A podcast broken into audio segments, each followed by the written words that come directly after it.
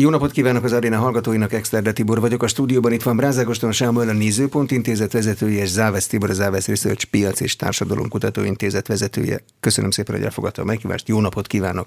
Legfrissebb férései, méréseik mit mutatnak a magyar politika trendjeiről? Jó estét! Jó estét kívánok! A Nézőpont Intézetnél alapvetően a változatlanság üzenetét lehet kiolvasni a számokból. Ugye a hiba határon belüli mozgással nem foglalkozunk ilyenkor, én azt merem állítani a mi számaink alapján, amely az egyik legpontosabb volt 22 tavaszán, hogy jó eséllyel hasonló eredmény születne ma is a választáson, azaz az országban 45 és 50 százalék között áll a Fidesz, 52 volt a belföldön 22 áprilisában, és ez egy kampány előtti helyzetben van, hiszen nem a sűrűjében vagyunk benne a választási kampánynak, hanem még mindig a két választás közötti időszakot éljük, valószínűleg a tavasz sokkal izgalmasabb és intenzívebb lesz. A baloldali ellenzéki pártoknál ugye az a nagy különbség, hogy nincs közös lista, bár ki tudja, mit hoz még a tavasz, de ha egyesével nézzük meg a helyzetet, akkor az igaz, hogy a DK a legnagyobb baloldali párt, de az nem igaz, hogy kizárólag ő lenne a terepen. A, a domináns pozíciójával ő tud kezdeményezni, ő tudja a többieket sarokba szorítani, ezt az elmúlt napokban jól meg lehetett figyelni. Maga a DK valahol a 15% környékét áll, azt tudná elérni saját jogon. János Tibor? Nagyjából hasonlóan ö, interpretálnám a mi adatainkat is. Annyit tennék talán a Fidesz esetében hozzá, hogy ahhoz képest, ahogy a parlamenti választások utáni hónapokban állt a Fidesz, ami egy magasabb támogatottság volt, a győztesnek kiáró ö, szavazói tömegek ö, vonultak még oda ö, parlamenti választás követően, ahhoz képest, az állapothoz képest, ami egy csúcspont volt, sőt azt hiszem a rendszerváltás óta a legmagasabb bármikori pártámogatottság, ahhoz képest csökkent a Fidesz tábora, különböző mértékekben, tényleg néha mintahibán, néha, néha nagyobb mértékben, és ez, ez a folyamat ö, ö, megállt valamikor így a, az őszön, és nálunk nem csak, hogy megállt, hanem egy picit vissza is rendeződött, tehát hogy lettek újabb szavazója Fidesznek, tehát, de nagyságrendileg ezt a folyam, ennek a folyamatnak a vége mégiscsak az, hogy valami hasonló adat jöhet neki egy választáson, mint ami a 2022-ben volt, tehát 50 százalék körüli valóban, amit az Ágoston említett. Az ellenzéki pártoknál hasonlóképpen egyértelmű a, a kimagasló volt a demokratikus koalíciónak, én inkább azt mondanám, hogy 20% közeli ez a támogatottság ebben a biztos párt választói körben, de utána nincs másik párt, amelyik a 10%-ot meghaladná. Tehát ezért ez egy nagyon fontos tényező, illetve amelyik párt van, az nem ennek a baloldali liberális egykori koalíciónak a tagja, hanem a mi hazánk, amelyik ott 10% környékén van. És a két farkú kutyapárt És a két farkú kutyapártnak, ugye arról is érdemes beszélni persze, mert hogy ez a két, tehát a többi pártnál valóban az van, hogy a DK kiemelkedik, és akkor a, a kisebb pártok pedig mondjuk a Momentum valószínűleg parlamenti párt lenne, ha egyedül indulna, a többiekről ezt egyáltalán nem tudom elmondani. Viszont, mármint a egykori koalíciót alkotó, vagy együttműködő pártok sor, sorába tartozó pártokról beszélek, a, a, a kutyapárt vannak már nálunk is olyan mérések, hogy meghaladná, vagy elérné, meghaladná az 5%-ot, tehát mindenképpen egy ilyen ellenzéki protestpártnak tűnik, tehát én mindig így értelmezem, és ezt látom, hogy a nyitottsága ennek a párt, e párt szavazóinak az inkább a, az ellenzéki pártok felé van, illetve onnan azoknak, egy, azoknak a szavazóknak, akinek nem tetszik a, az ellenzéki pártok valamelyike, egy mencsvár a két farkú kutyapárt. A mi hazánkat azt nem ellenzéki protestpártnak, vagy ellenzékek számára adekvát pártnak, pártnak tartom, hanem a rendszerrel kritikus, abba bele tartozik kormány ellenzék mindenki. Tehát azt látom, hogy a, a, a szavazói köre az részben, nagy részben e, ebből a gondolat, gondolkodási világból rekrutálódik. De mind a kettőről azért nem érdemes beszélni, mert hogyha EP választás, akkor ez könnyen akár ezek a számok, amikről itt beszélünk, mandátumot is érhetnek el két párt esetében is, ami átszínezi eléggé a politikai, de, nem tudom én, palettát. De semmi nem fog a kormány nép, a Fidesz népszerűségén? Hát tavaly ilyenkor össze még orbitális infláció volt, és a 13 éve vannak kormányon, hát kire lehet még fogni? A Fidesz el tudta magyarázni a saját választóinak és potenciális választóinak azt, hogy nem a kormánya felelős azért, hogy magas infláció van. És át is ment ezek szerint a Át üzenet. is ment, hanem a, a háború és a szankciók. Ezzel az üzenettel szerintem az is találkozott, aki nem akart, és ezért ez egy működő értelmezési keret volt, ami nagyon fontos, mert valóban inflációba buktak már bele kormányok, és a rosszul kezelt gazdaság az megárta egy kormány népszerűségének, de hogyha hihetően és hitelesen levezetik a választók előtt, hogy a külső körülmények kedvező alakulása esetén nem lett volna ilyen sok nehézség az elmúlt hónapokban, akkor, akkor látszik, hogy páncélozott a kormány népszerűsége, és nem, nem okoz nehézséget számára. Amiben ott van megint csak a miniszterelnöknek a, a személyisége, aki ugyanolyan népszerű, mint a Fidesz, és elhiszik róla a Fidesz választói, hogy ebben a nehéz időben ő az alkalmas vezető. Maga Orbán Viktor is sokat beszél ugye arról, hogy a veszélyek korában élünk, az emberek ezt is érzékelik, hogy minden, ami eddig biztosnak tűnt, például, hogy béke van Európában, ez megkérdőjeleződött, gazdasági nehézségek is vannak, migráció is van, járvány is volt, lehet. Tehát ebben a, a, a nehézségekkel teli időben egy, egy népszerű vezető mögött ott áll a Fidesz tábor. Szerintem a Fidesz kongresszusa is ezt az üzenetet küldte egyértelműen, hogy Orbán Viktornak a szerepe megkérdőjelezhetetlen a Fidesz táborán belül, tehát ezek így mind összeállnak az 50%-os támogatottsághoz. És lebirkózza az inflációt, mint ahogy most bementünk tíz alá, akkor ez azt jelenti, hogy tovább fog növekedni, vagy e fölé már nehéz elképzelni egy népszerűség növekedést? Hát a Tibor azt mondta, hogy ő látott, ha jól emlékszem, valami számsorotban láttam, 68%-os volt talán a Fidesz népszerűsége nálad, amit nem. még a nézőpont sem látott ilyen magasságokat. 55-ig elmegyünk, 55. 68 a, Tehát a, a, a, szerintem, amikor nincs választási helyzet, akkor alakulhat úgy a, a politikai klíma, hogy még tovább nő a népszerűsége, de 50 százalék az a realitásnak szerintem a felső küszöbe, mert akkor megszűnik a verseny, hogyha 60-70 százalékos párt támogatás van. Az viszont egy politikai feladat, és a politikai érdeke a Fidesznek, hogy olyan témákról beszéljen, amiben 60-70-80 százalékos támogatottsága van, de az, hogy ez párt preferenciába is lekövetni a támogatottság mértéke, az, az irreális elvárás. Závesz Tibor? Akkor az Ágoston pontosan fogalmazott, amikor azt mondta, hogy a, a Fidesz tábora számára a miniszterelnök és egyáltalán a, a Fidesz vezérkara hitelesen elmondta, hogy mi az oka az inflációnak. Szerintem eddig igaz az állítás, de innentől tovább egyáltalán nem. Tehát a Fideszen kívüli világban, ha megnézzük az emberek véleményét, akkor egyáltalán nem a, a szankciók okozta inflációról beszélnek, hanem a magyar kormány ballépéseiről, illetve hát ez nyilván amennyire az ellenzék át tudja adni ezeket az információkat, amennyire a DK-nak megvan a lehetőség, hogy az Orbán infláció kifejezést bevezesse a ellenzéki szavazói közvéleménybe, akkor ez egyre inkább terjed, de hát itt azért jelentős kormányzati média fölény van.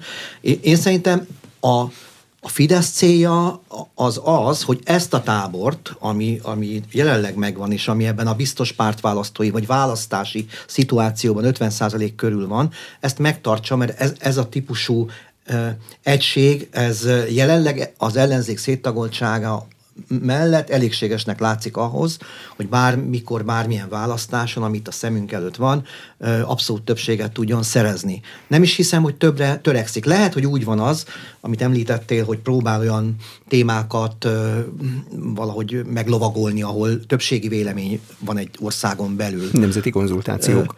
Hát a nemzeti konzultációt kíván, tehát az szerintem pont nem ilyen, mert a nemzeti konzultáció az ugyanennek a társaságnak szól, úgy, hogy a Fidesz tábornak, és szerintem ki is fogják tölteni sokan, bár egyre kevesebben, de mondjuk kitöltik másfél millióan, ezt most így aláírom, mert Orbán Viktor is mondta, hogy ki kell tölteni, kitöltik másfél millióan. Ez egyébként a Fidesz tábornál kisebb, de mondjuk arra jó, hogy valahogy azok a témákban igaz, hogy azok a témák legyenek valahogy terítéken, ahol a Fidesz erős, ahol jól tud kommunikálni, ahol, ha úgy tetszik, önazonos, de én szerintem és eddig, eddig az látszik az adatokból, hogy nem tud kiebb menni a szavazó táborának a, a világán, nem tudja ezt a tábort ö, nagyobbá tenni, de szerintem nem is szükséges. Az a, szük, az, a szüks, az a szükséges, hát azért, mert közben az ellenzék akkor lenne szükséges, akkor kéne valami politikai innovációt kitalálni, azért a nemzeti konzultáció már régen nem az, nem tudom hányadik a téjük, nem számolom, mert 13. 13. és van, van eset, hogy ki se töltöm, ezt így megvalhatom. Meglepődtünk? Igen, meglepődtél.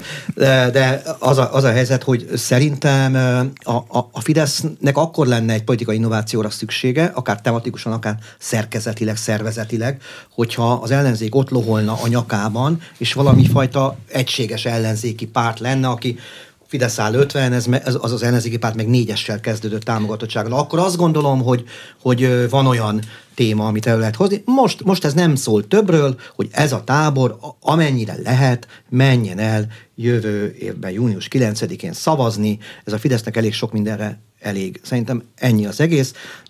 Én azt gondolom, hogy a világon annál azért bonyolultabb, mint hogy, hogy ezeket az eléggé leegyszerűsítő képzeteket a, a, a folyamatok alakulásáról a, a világban, a háborúkról, a, az inflációkról, amik vannak, vagy a gazdasági nehézségekről, tehát annál bonyolultabb, mint hogy a Fidesz ezt, ezt leírja, vagy megmutatja egy plakáton. Tehát azért az nagyon leegyszerűsítés szerintem a világnak, hogy, hogy Ursula von der Leyen irányítja, meg Soros György fiával, és közben akinek ugye leragasztják a kezét, tehát tényleg elég, egyszerűsített világkép ez. Ennél a magyar társadalom szerintem sokrétűbb, sokszínűbb és felnőttebb. De működik. Persze, hát az működik, hát ebben egyetértett, tehát az működik, hogy azt a szavazótábort befogja, és, és folyamatos lendületben tartja, hogy tetszik, alarmizálja, és ez egy, ez egy nagyon fontos dolog, de ezt nem, nem becsülném le, az ellenzéknek egy óriási problémája sok minden egyéb mellett, az is, hogy a szavazó tábor ö, nincs eléggé felfűtve, egymással próbálják a konfliktusokat rendezni, tehát nem arról van szó, hogy egy irányba mennének, és minden szavazó azt érezni, hogy ő neki mennie kell majd egy adott napon, hanem egyelőre azok a megfontolások játszanak szerepet, hogyha nem tudom én, DK-s indul amott, akkor lehet, hogy a momentumos szavazók azt mondják, mert azt mondja a pártvezetés, hogy akkor hát mi nem támogatjuk, és lehet, hogy fordítva. Tehát ez, ez nagyon messze van attól, mint hogy egy tábor egységes legyen, tehát az működik, itt meg hát ki kéne alakítani, nagyon sok beszélgetésen voltunk, ahol, ahol várjuk az ellenzéktől azt a nem tudom, politikai terméket, néha vannak jó kísérletek, de általában azért ezek kudarcot szoktak vallani. De most az, most az egységesülésnek megint vannak apró csírái, azt hiszem. Fidesz kongresszuson a miniszterelnök sokszor használta a zöld, zöld energia kifejezést. Az fog nyerni, aki képes lesz ezt elosztani, mert sokan tudnak. A zöld kifejezés, ez új a Fidesz politikájában, kommunikáció, vagy megérezték az Európai Unió irányát? Hogy értékelik? Picit messzebbről kezdve, szerintem a Fideszre a legjobb leírás, hogy egy professzionális pártról van szó, ami kitanulta a politika csinyát, binyát. Tibor, te inkább túlhatalmat, meg túl sok pénzt látsz a Fidesz táján, és azt gondolod, hogy azért ilyen talpra esett, és azért van ennyi plakátja, stb., meg nemzeti konzultációja. Szerintem a, a helyes leírás az az, hogy egy olyan professzionális pártról van szó, ami tudja, hogy milyen időzítéssel, milyen témákat érdemes a siker érdekében elővennie. Az a kongresszusi beszéd, amiben Orbán Viktor a zöld energiáról beszélt, szerintem egy jó példa erre, hiszen a miniszterelnök fejében ott volt, hogy a kongresszuson összegyűlt küldöttek az önkormányzati választásnak a kulcs szereplői. Ők fogják a választókkal a találkozókat lebonyolítani, és a választók kérdéseire ők fogják megadni a válaszokat. Ezért beszélt a szuverenitásról, ami az európai parlamenti választás kulcs témája lesz, és megalkotta azt a értelmezési keretet, ami a Fidesz számára fontos az önkormányzati választás egyik várható konfliktusos témájával kapcsolatban, az akkumulátorgyárakkal kapcsolatban. Ugye az ő értelmezési kerete az volt, hogy nem véletlenül épít akkumulátorgyárakat Magyarország, hanem a zöld energia bajnokává akar válni, és a kanyarban előzés egyik példájaként az európai zöld fordulatnak nem csak az egyik, egyik sikertörténet, hanem a sikertörténet akar lenni. Ezt nagyon részletesen az ott összegyűltek, és később multiplikátorként ezt a véleményt továbbító emberek számára érthetően elmondta. Szerintem innentől kezdve azt várható, hogy ez a Fidesznek egy tartós üzenete lesz, hogy az akkumulátor gyártás és minden ehhez kapcsolódó beruházás az a magyar high-tech zöld gazdaságnak a megalapítása. Csak mostantól nem egy ilyen nyugat-európai dekadens zöldség a zöld, hanem a magyar hát ipar ugye stratégia. Mondta, szó szerint nem tudom idézni, de hogy a zöld párt nélküli zöld fordulat, tehát hogy a zöld ideológiából nem kér a Fidesz, amit a zöld baloldal képvisel, viszont a zöld energiából, a zöld fordulatból nem csak hogy kér, hanem ennek az élére akar állni. Ha, ha, ha valami szerintem inadekvált a Fidesz történetét végig tekintve az, az, az a zöld gondolatoknak a jelenléte. Tehát a utoljára talán Illés Zoltán, Zoltán. volt, aki e, ilyen e, zöld e, politikusa volt a, a kormánypártnak, ez azért nagyon régen volt, tehát én is egy pillanatra lamentáltam a nevén, de azért nem. A harcosságán azt nem lehet lamentálni, elég harcosan. Igen, igen, igen, igen, igen, igen. Ez is jegyeztem meg, valószínűleg nem minden Fidesz politikusra emlékszem, de őre igen. Tehát a lényeg az, hogy szerintem inadekvált a, a Fidesz kommunikációjához és a, az a tartalmi kerethez, amiben mozog, de ettől függ, függetlenül értem, amit Ágoston mond, csak elmondom a másik oldalát hogy a másik oldalon pedig azok az emberek vannak, és, és az igaz, hogy az önkormányzati választásokon ez fontos téma lehet, főleg azon a településeken, ahol akkumulátorgyárak épülnek, vagy a közelében, hogy az élhető világot próbálják meg megőrizni azok a települések, ahol, ők, uh, ahol ezek a gyárak épülnek, hogy legyen tovább, nyugtassák őket afelől, amiben most bizonytalanok, hogy itt elegendő víz lesz, tehát hogy nem, nem károsítja a földet, és így tovább. Tehát amik körül zajlik egy csomó vita, és az, ugye vannak Magyarországon pártok, kettő mindenképpen, aki a, a zöld témákat napirenden tartja, az lmp és a párbeszéd és mind a kettőjének a nevében is, ez benne van a politikusaik között is vannak számosan, akik akár akcióznak, akár ö, valamit ö, helyben próbálnak ö, közvetíteni, vagy éppen kifejezni az embereknek a, a, a véleményét politikai pártként. Tehát én szerintem ez egy fontos téma lesz valóban. Ez egy, itt, ez egy verseny, hogy ki a hitelesebb. Én, én itt, úgy érzem, hogy itt a Fidesz nem eléggé hiteles, tehát nem, nem áll jól neki, ez nagyon sok olyan téma van, amiben ezt nem gondolom, de ebben azt gondolom.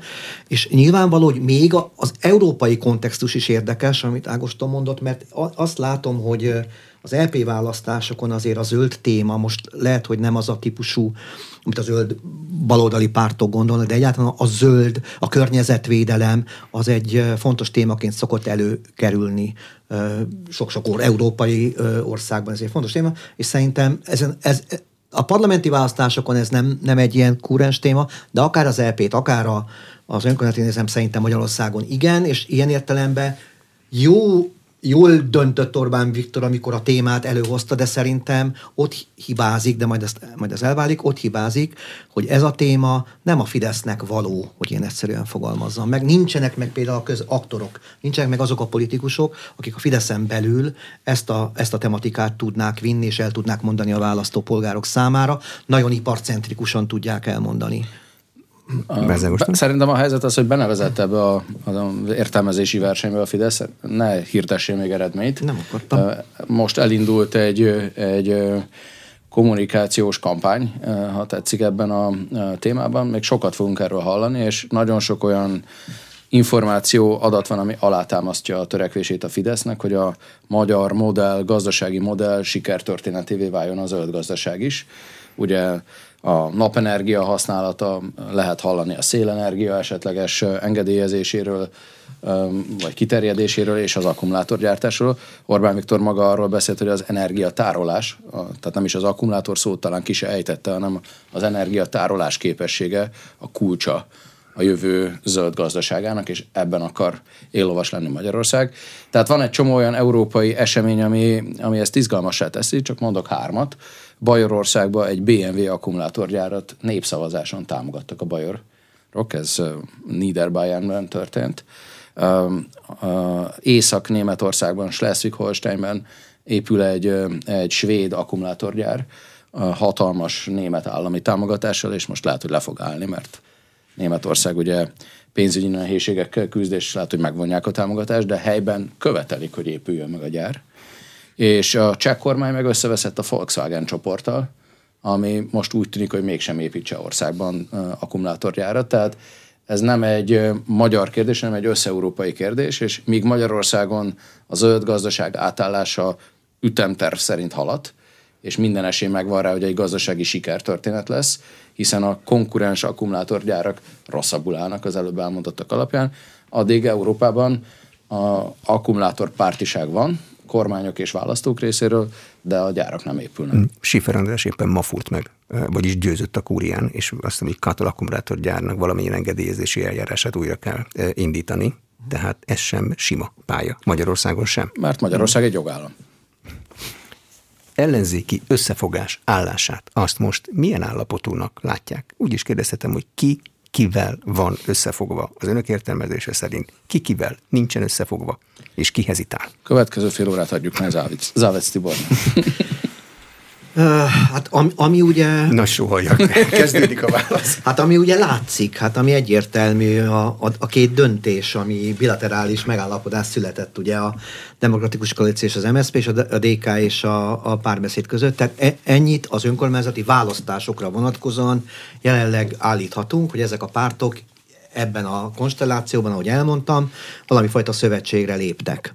És ennek rengeteg ágaboga van, mert ez nyilván nem csak arról kell, hogy szóljon, hogy Budapesten kiindít hol polgármestert, hanem nyilván ennél tovább megy a dolog, néhány nagyvárosról is beszéltek már, de hát azért mindenféle ilyen egyességnek, meg megállapodásnak szerintem része az is, hogy kisebb településeken, hogy a kis közepes városokban egyáltalán ezek a pártok már amennyire jelen vannak, valamelyik igen, és, és nyilván testületekre is hatással lehet. Tehát szerintem egyelőre ez az, ami így biztosnak tűnik, és akkor a, a többi szereplőnek a, a, a helykeresése, útkeresése van. Még, még azt tegyük hozzá, mert ez is elég nyilvánvalónak látszik, ha már az ellenzéken belüli viszonyokat értelmezzük, hogy azért az LNP többször leszögezte azt, most ez a megállapodás nem született meg egyik pártás, de többször leszögezte azt, hogy hogyan is viszonyul mondjuk a DK-hoz. Tehát Ungár Péter elmondta, hogy valami olyasmire gondol, mint ami a SDS volt a, a egykori MSZP-vel, tehát hogy egy ilyen, egy ilyen nagyon közeli állapotot határozott meg, de most ebben a döntési folyamatban ez még nem látszik, és akkor ugye a Jobbik régebben kiszerelt ebből a rendszerből, ám de most uh, újra magára kezd találni, és már főpolgármester jelöltet is állított, tehát az eleve nem volt ott, és akkor hát a nagy kérdés az a Momentumnak a, a helye ebben a rendszerben, hogy van-e, vagy sincs. Nagyon, nagyon furcsa az, ami történik. Pont mai hír, ugye, hogy már vannak, vannak belső konfliktusokról is információink a sajtóból lehetett látni. Hogy... Jó, de ma eh, nem akárki, hanem Baja polgármester. Persze, Klára mondja pol... azt, hogy Donát Anna hülyeséget csinál. Így nem szokás beszélni a pártomnak a vezetőjéről. Igen, igen, meg hát azért nagyon, nagyon erőseket mondott Donát Anna is a, a egykori együttműködő partnerről. Tehát azért a Orron befogva, még egyszer igen, nem fordul meg, elő. Meg a, a hazugság kifejezés többször is említve, szóval én, én ebben azt látom... Unikum jobb volt, amivel Karácsony Gergely Azt látom furcsák, hogy ilyen, tehát nyilván az, hogy van politikai vita, az rendben van. Az, hogy minden a nyilvánosság előtt zajlik, ezt az ember megszokta az ellenzéki térfélen, nem szükségszerű, de ez így hozzászoktunk. De az, hogy olyan megfogalmazások vannak, amiből az ember azt érzi elemzőként, hogy abból nagyon nehéz visszajönni egy megállapodás irányába, mert olyan, olyan szavakat használnak, vagy használ Donát Anna adott szituációban, mert inkább csak tőle lehet ezeket hallani, tehát többi momentumos politikusok talán nem mondtak ilyeneket, vagy én nem vettem észre. Tehát, hogy ebből nagyon nehéz aztán visszajönni egy megállapodás irányába, és, és én itt látok azért, hogy annyira, eszkalál, a problémát, hogy annyira eszkalálódik a konfliktus, hogy nagyon nehezen teremtődik meg az az egység, ami egyébként szükségszerű a fővárosban egész biztos az ellenzék számára, mert ahhoz túl, ahhoz azért sokan vannak a Momentum szavazói, hogy könnyű szívvel lemondhasson róluk Karácsony Gergely, vagy lemondhasson az említett szövetséget kötő három párt. Tehát valamilyen konszenzusra kéne jutniuk ezeknek a pártoknak, de hát ez egy be, én azt látom, hogy a Momentumon belül ez egy belső konfliktus helyzet, amit nekik kell rendezni, hogy mindenki egyet érte Donát Annával, ma kiderült, hogy nem, Sőt, ugye hivatkozott arra is Nyilati Klára, hogy úgy tudja, hogy Terézváros polgármestere. Soproni Tamásra hivatkozott, hogy ő ugyanúgy van, gondolja. Mint ugyanúgy gondolja. Tehát azért ez egy, ez egy nagyon erős belső, ezért nem akárkikről van szó, mégis ők választott uh, politikusok, uh, városok választott politikusai, tehát nem, nem, nem egyszerű. Tehát szerintem ezt a Momentumnak el kell rendeznie záros határidőn belül. Momentumban sokszor láttunk már uh, furcsa dolgokat, tehát az elnökségbe volt, hogy bekerültek, volt jobbikosok, az, az is ilyen furcsa jelenség volt. Ugye önmagában szerintem az is egy érdekes és szokatlan dolog, hogy, hogy három név is fölmerül hirtelenjébe, kettő mindenképpen, aki a Momentumot vezeti valahogy. Tehát informálisan a legtöbbet, ugye Donát Anna beszél a Momentum politikájáról, de ő nem választott, ott a pártelnök, aki egyébként számos akcióval ö, vétett észre magát, és meg is, megnyilatkozik, és pont a szuverenitásvédelmi törvénynél nagyon érdekes volt, hogy ott állt a négy párt képviselője között, ott állt Arató Gergely mellett, aki ugye a DK képviselője. Ez kicsit kremlinológiának tűnik, hogy ki ki mellett áll. Van még? Mondani hogyne, há, hogyne, hogyne. És akkor a harmadik ö, tényező szerintem Fekete Győr András, aki ugye volt a Momentum elnöke, és azért nem hiszem, hogy teljes mértékben egy életre eldöntötte, hogy háttérbe vonul. Mindez, mindez, mindezek a nevek csak arra adnak példát, hogy nem teljesen lehet egyértelműsíteni, hogy mi lesz a következő időszaknak a momentummal, a momentum politikája, ki fogja azt megalkotni, milyen egység alakul ki bármelyik politikus mögött, mert hogy én azt gondolom, hogy sok szereplős a, a, a vezetés.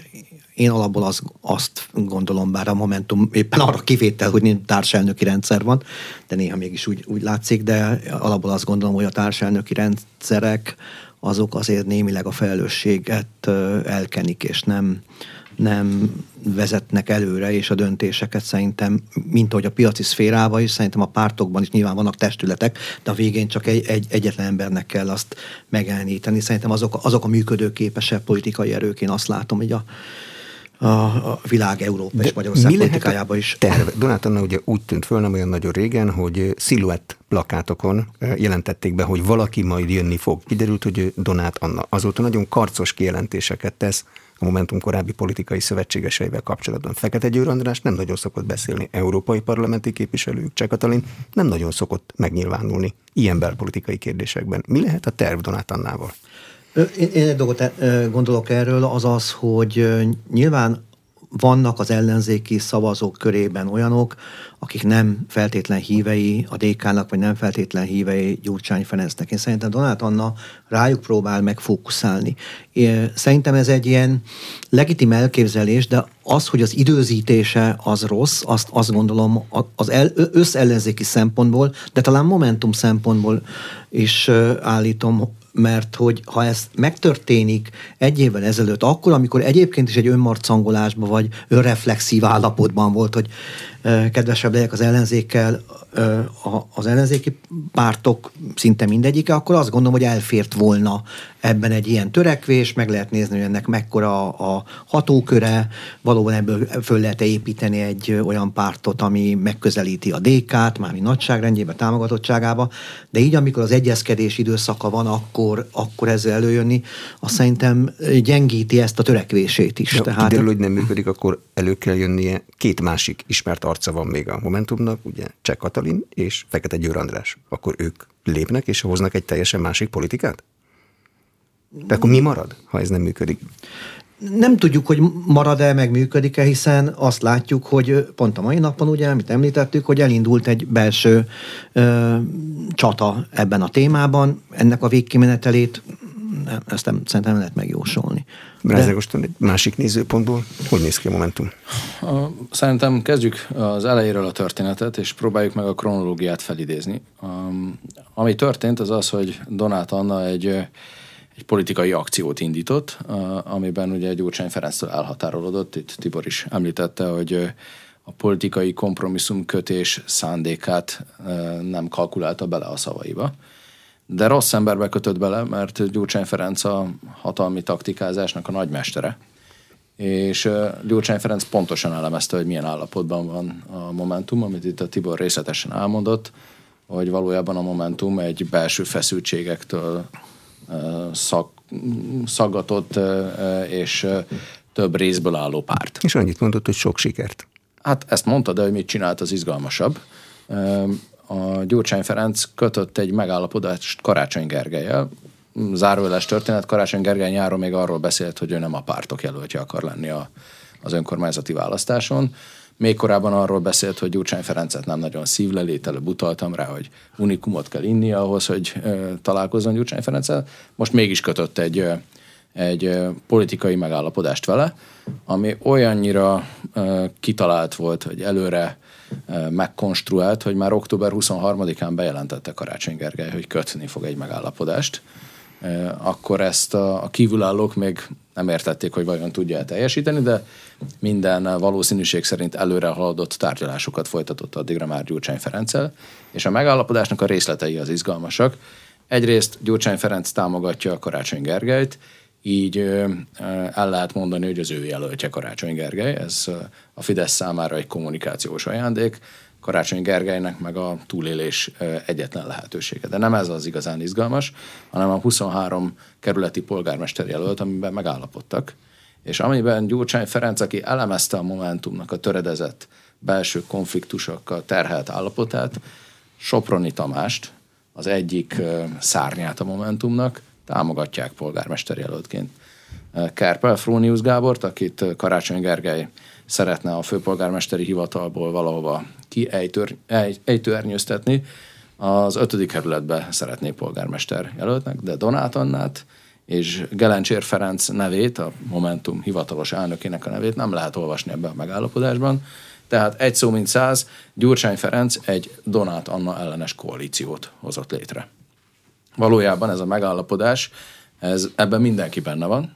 Gyurcsány Ferenc által megszervezett megállapodásban aki nem Donát Anna táborához tartozik, és ezzel egyszer mindenkorra megüzente Donát Annának, aki próbálkozott egy Gyurcsány Ferenc ellenes nem tudom én, akcióval, megüzente, hogy ki az úr a házban. Gyurcsány Ferenc diktálja a baloldalon a megállapodásnak a formáját. Azt nem gondolom, hogy ez a végleges formája a megállapodásnak. Még majdnem 200 nap van az önkormányzati választásig, 34 nappal előtte kell legkésőbb a jelölteket megnevezni, nem akkor fogják de én fenntartom azt a korábbi tézisemet, hogy ez el fog tartani koratavaszig a végleges jelöléseknek a, az eldöntése. Ez most egy, egy félidős eredmény, ahol Gyurcsány Ferenc megüzente, hogy Danát Anának a befolyásolási képessége, a tárgyalási opciója az minimális. Örüljön, hogyha még valamilyen megállapodást kötnek vele. Ugye legalább, korábban azt lehetett olvasni a sajtócikkekben, hogy Gelencsér Ferenc például érdeklődik az első kerület polgármester jelöltsége iránt. Ez nincs benne a megállapodásban. Mondhatnám, azt üzente Gyurcsány Ferenc, hogyha beállnak a sorba Donát Annáék, akkor még hajlandóak újra gondolni egy-két részletkérdés, de ne számítsanak arra, hogy itt egyenjogú partnerek közötti megállapodásról, vagy akár egy komolyan vehető versengésről lenne szó. De a Dikának érdeke, hogy a Momentum önálló politikai pártként megmaradjon, korábban embereket hoztak át nagyon hát sok hát helyről a DK-ba. Szétroncsolja éppen a Momentum a Gyurcsány Ferenc. A előbb felvázolt platformjai, tömörülései, szárnyai, akárhogy is nevezzük, azokat egyesével külön stratégiát állított fel rá Gyurcsány Ferenc. Soproni Tamás az ő támogatott jelöltje. Donát Anna büntetésben van Gelencsér Ferenccel, nem hajlandó velük megállapodni Gyurcsány Ferenc, és a, a többieket is minden lehet helyezni a palettán. Én Nyiratik Lárának a mai felszólalását a bajai polgármesternek, akit egyébként egy hónappal ezelőtt egy lakossági fórumon még Donát Anna a vendéglátója volt. Most viszont állítólag most... kitiltott egy rendezvényt Bajáról, egy központi momentumos rendezvény. Ezt akarom mondani, hogy egy hónappal ezelőtt még esélyt adott Donát Annának, de ezek szerint nem volt tartós, vagy nem élt a lehetőséggel Donát Anna. Ez is szerintem Gyurcsány Ferencnek a stratégiájába illesztető, és nem lepődnék meg, ez a Nyiratiklára 24 nyarán már nem momentumos lenne.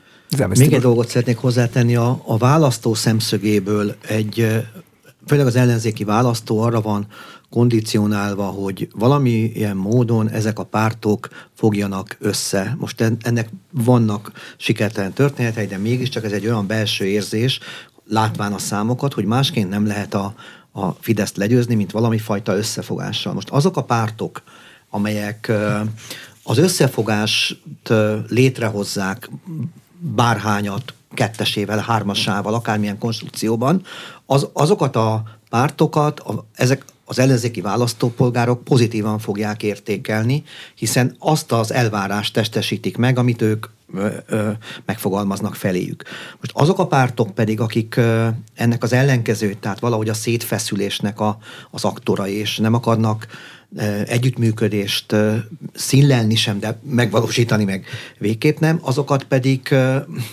használom ezt az szót, diszkvalifikálják, vagy legalábbis negatívan nézik. Tehát a nyertese egy ellenzéki választónál csak az a, azok, azok a pártok nyertesei, azok a pártok lehetnek, akik együtt, együttműködésre ö, hajlandók, és ezt meg is valósítják.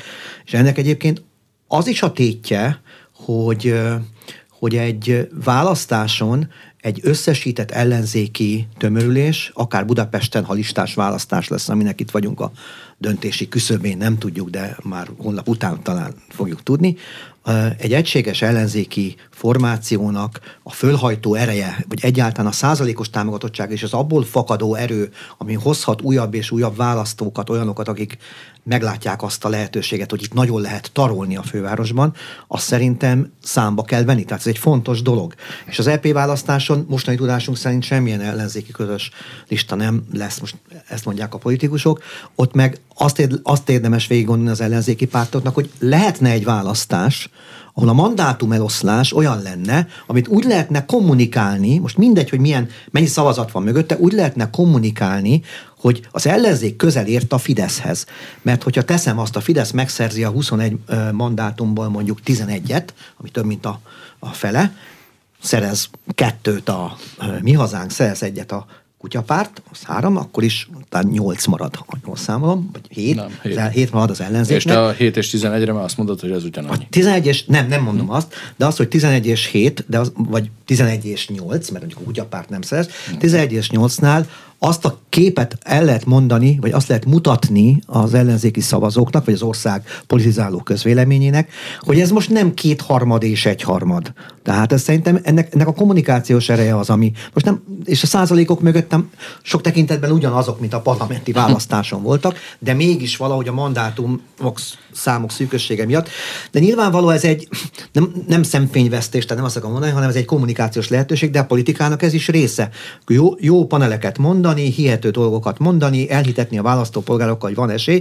Na most, ha, ne, ha, ha egy, egy tömörülés, vagy egy oldal, egy politikai oldal, ami ha nem is szerves egység, de mégis a fidesz szembe fogalmazza meg magát, ha széttöredezett, és erre nem képes, akkor a, abból 2026-ra se lesz semmilyen uh-huh. sikertörténet. De egy választó nem értékeli összefogásként azt, hogyha az ellenzék egy potens pártja, a többi ellenzéki pártból a legjobb jelölteket magához húzza. Soproni Tamást, Nyirati Klárát. Az nem összefogás?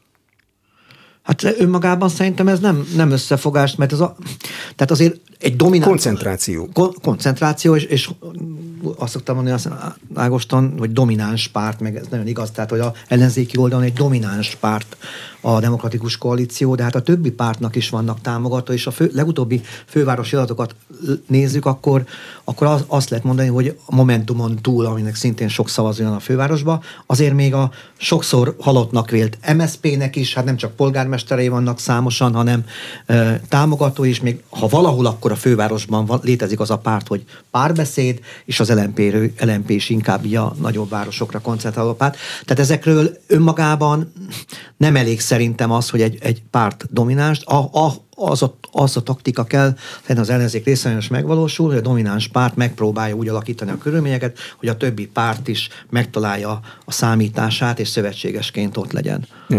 Bázagoston Sámmal, ehhez van még meglátás, vagy mehetünk a választási törvény tervezetére? Mehetünk. Mehetünk.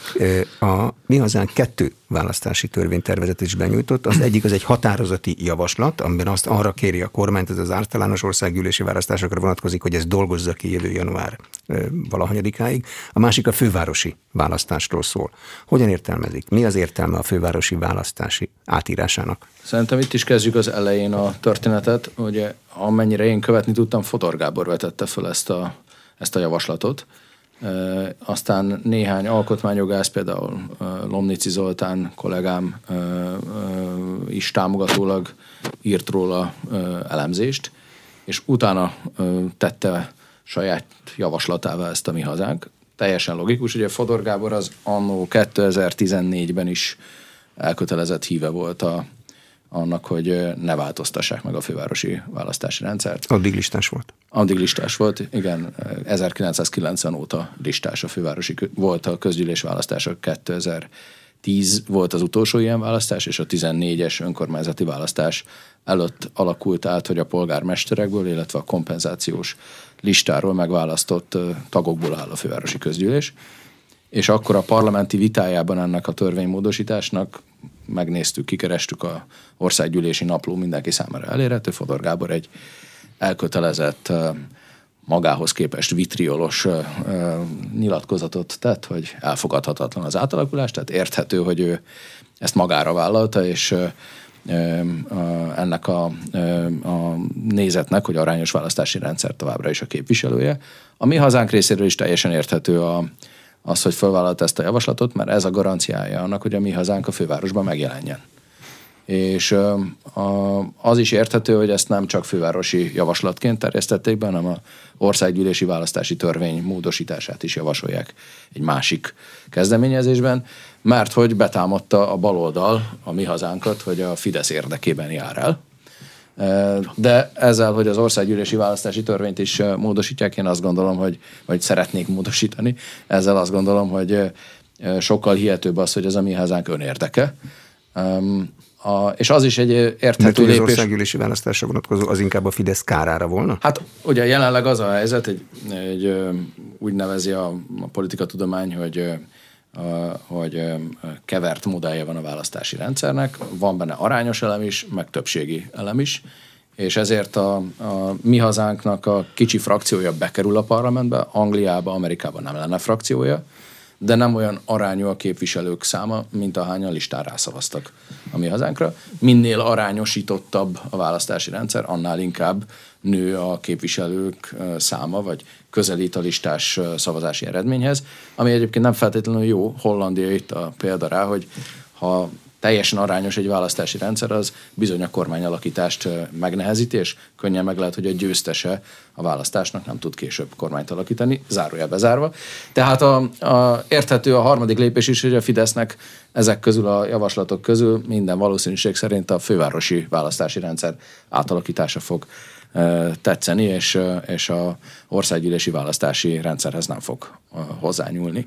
A, mind a, hogy, hogy miért jó ez a Fidesz szempontjából, szerintem könnyen belátható, mert egy sokszínűbb fővárosi közgyűlés lesz az eredmény, de hogy legitime ez a kezdeményezés, ez, egy, ez lesz a politikai vita tárgya, erre szerintem egy nagyon fontos érv a, a kormánypárt kezében az, hogy azok, akik tiltakoznak ellene, azok korábban a mostani választási rendszer átalakítása, vagy kialakítása ellen tiltakoztak. Nem csak Fodor Gábor tiltakozott ugyanis ellene, hanem a teljes baloldal minden képviselője 14-be felháborodott, és most, amikor visszaállítják a régi választási rendszert, most úgy tűnik, hogy ez ellen tiltakoznak. Ez legalábbis a Fidesz el tudja mondani, hogy nem konzekvens. Vannak ráadásul még érintettek is, az uglói polgármester Horváth Csaba ott ült a korábbi fővárosi közgyűlésbe, vagy Szaniszló Sándor ott ült a korábbi fővárosi közgyűlésbe, amit listás alapon e, választottak meg. Tehát e, összességében azt akarom mondani, hogy ez a Fidesznek természetesen az érdeke, mert minél sokszínűbb a fővárosi közgyűlés, annál, annál inkább e, lehet majd látni, hogy milyen nehéz a főváros kormányzása, de természetesen tud azzal is érvelni, hogy minden kritika, ami az átalakítás ellen megfogalmazódik, az hiteltelen. Tiltja bármi, hogy ennyivel a választás előtt írjanak át szabályt, vagy csak a szokás Na, nem? Nincs ilyen törvényi szabály az önkormányzati választási rendszernél, és a 14-es átalakítás is három hónappal, ha jól tudom, három hónappal volt a 14-es önkormányzati választás előtt. Egyébként pedig minden kritika, ami a választási rendszerek átalakításával kapcsolatban megfogalmazódik, az finoman szólva megbicsaklik ott, amikor mondjuk látjuk, hogy Németországban mi történik. Németországban úgy alakítja most a vörös-zöld szabaddemokrata kormány által választási rendszert, hogy két parlamenti pártnak szinte minimális esélye van, hogy a következő parlamentbe bekerüljön. Tiltakozik kézállábbal az ottani ellenzék az átalakítás ellen, és mégis megcsinálja a német kormány. Tehát egyszer mindenkorra fogadjuk el, hogy a választási rendszereknek több modellje lehetséges, és a választási rendszerek átalakításának a szabályai azok a többségi viszonyoktól függnek. Egy kicsit meghatódtam, amikor Ágoston azt mondta, hogy a Fidesz érdeke a sokszínű fővárosi közgyűlés lenne, hát nagyot csalódnék a Fideszről kialakított képemben, hogyha ez bármilyen szempont lenne ennek a döntésnek a meghozatal, akkor szerintem ez egy primér politikai érdek. Itt a probléma az szerintem, hogyha mindig úgy igazítjuk a választójogi törvényeket, ami ami a saját érdekeinknek megfelel. Tehát minden, minden hogy hatalom csak ezt az egyet tartja szem előtt, hogy megváltoztatjuk a választókereti határokat, nem tudom, összetoljuk a pártokat, szabunk olyan szabályokat, hogy hány jelöltnek kell lenni ahhoz, hogy listát tudjon állítani. Tehát elég sok mindenen itt túl voltunk az elmúlt időszakban, de ebben az esetben szerintem a Fidesz egyszerűen felmérte azt, hogy a fővárosban úgy tud kép, több képviselője lenni az adatok közönkutatások alapján, hogy listás szavazást vezet be, mert hogy az inkumbens polgármesterek, mármint ellenzéki inkumbensek valószínűleg meg újra és újra most is meg fogják magukat választatni, vagy nagy esély van arra, hogy újra polgármesterek legyenek. Ö, ellenzék lendületbe van, ha valahol Budapesten tényleg, és, és, és egy, egy olyan kampány, ami, amit ö, el tud végezni a, a sok-sok polgármester és Karácsonyi Gergely stábja együttesen, annak, és, és ha még hozzáteszünk azt a DAC reakciót, ami a budapesti szavazókban azért van meg, mert hogy a kormány sokszor keresztbe tesz a, törek, a főpolgármester törekvéseinek, és kialakul egy DAC reakció, nem egy alávetettségi hangulat van, hanem akkor csak, is, csak azért is mutassuk meg. Tehát ez a pszichológiai tényező is ar, azt jelzi előre, vagy az, azt vélelmezi, hogy a, akár nagyobb is lehet a, az ellenzék győzelme a adott körülmények között, vagy ugyanolyan körülmények között, mint 2019-ben volt, mint, a, mint, mint akkor.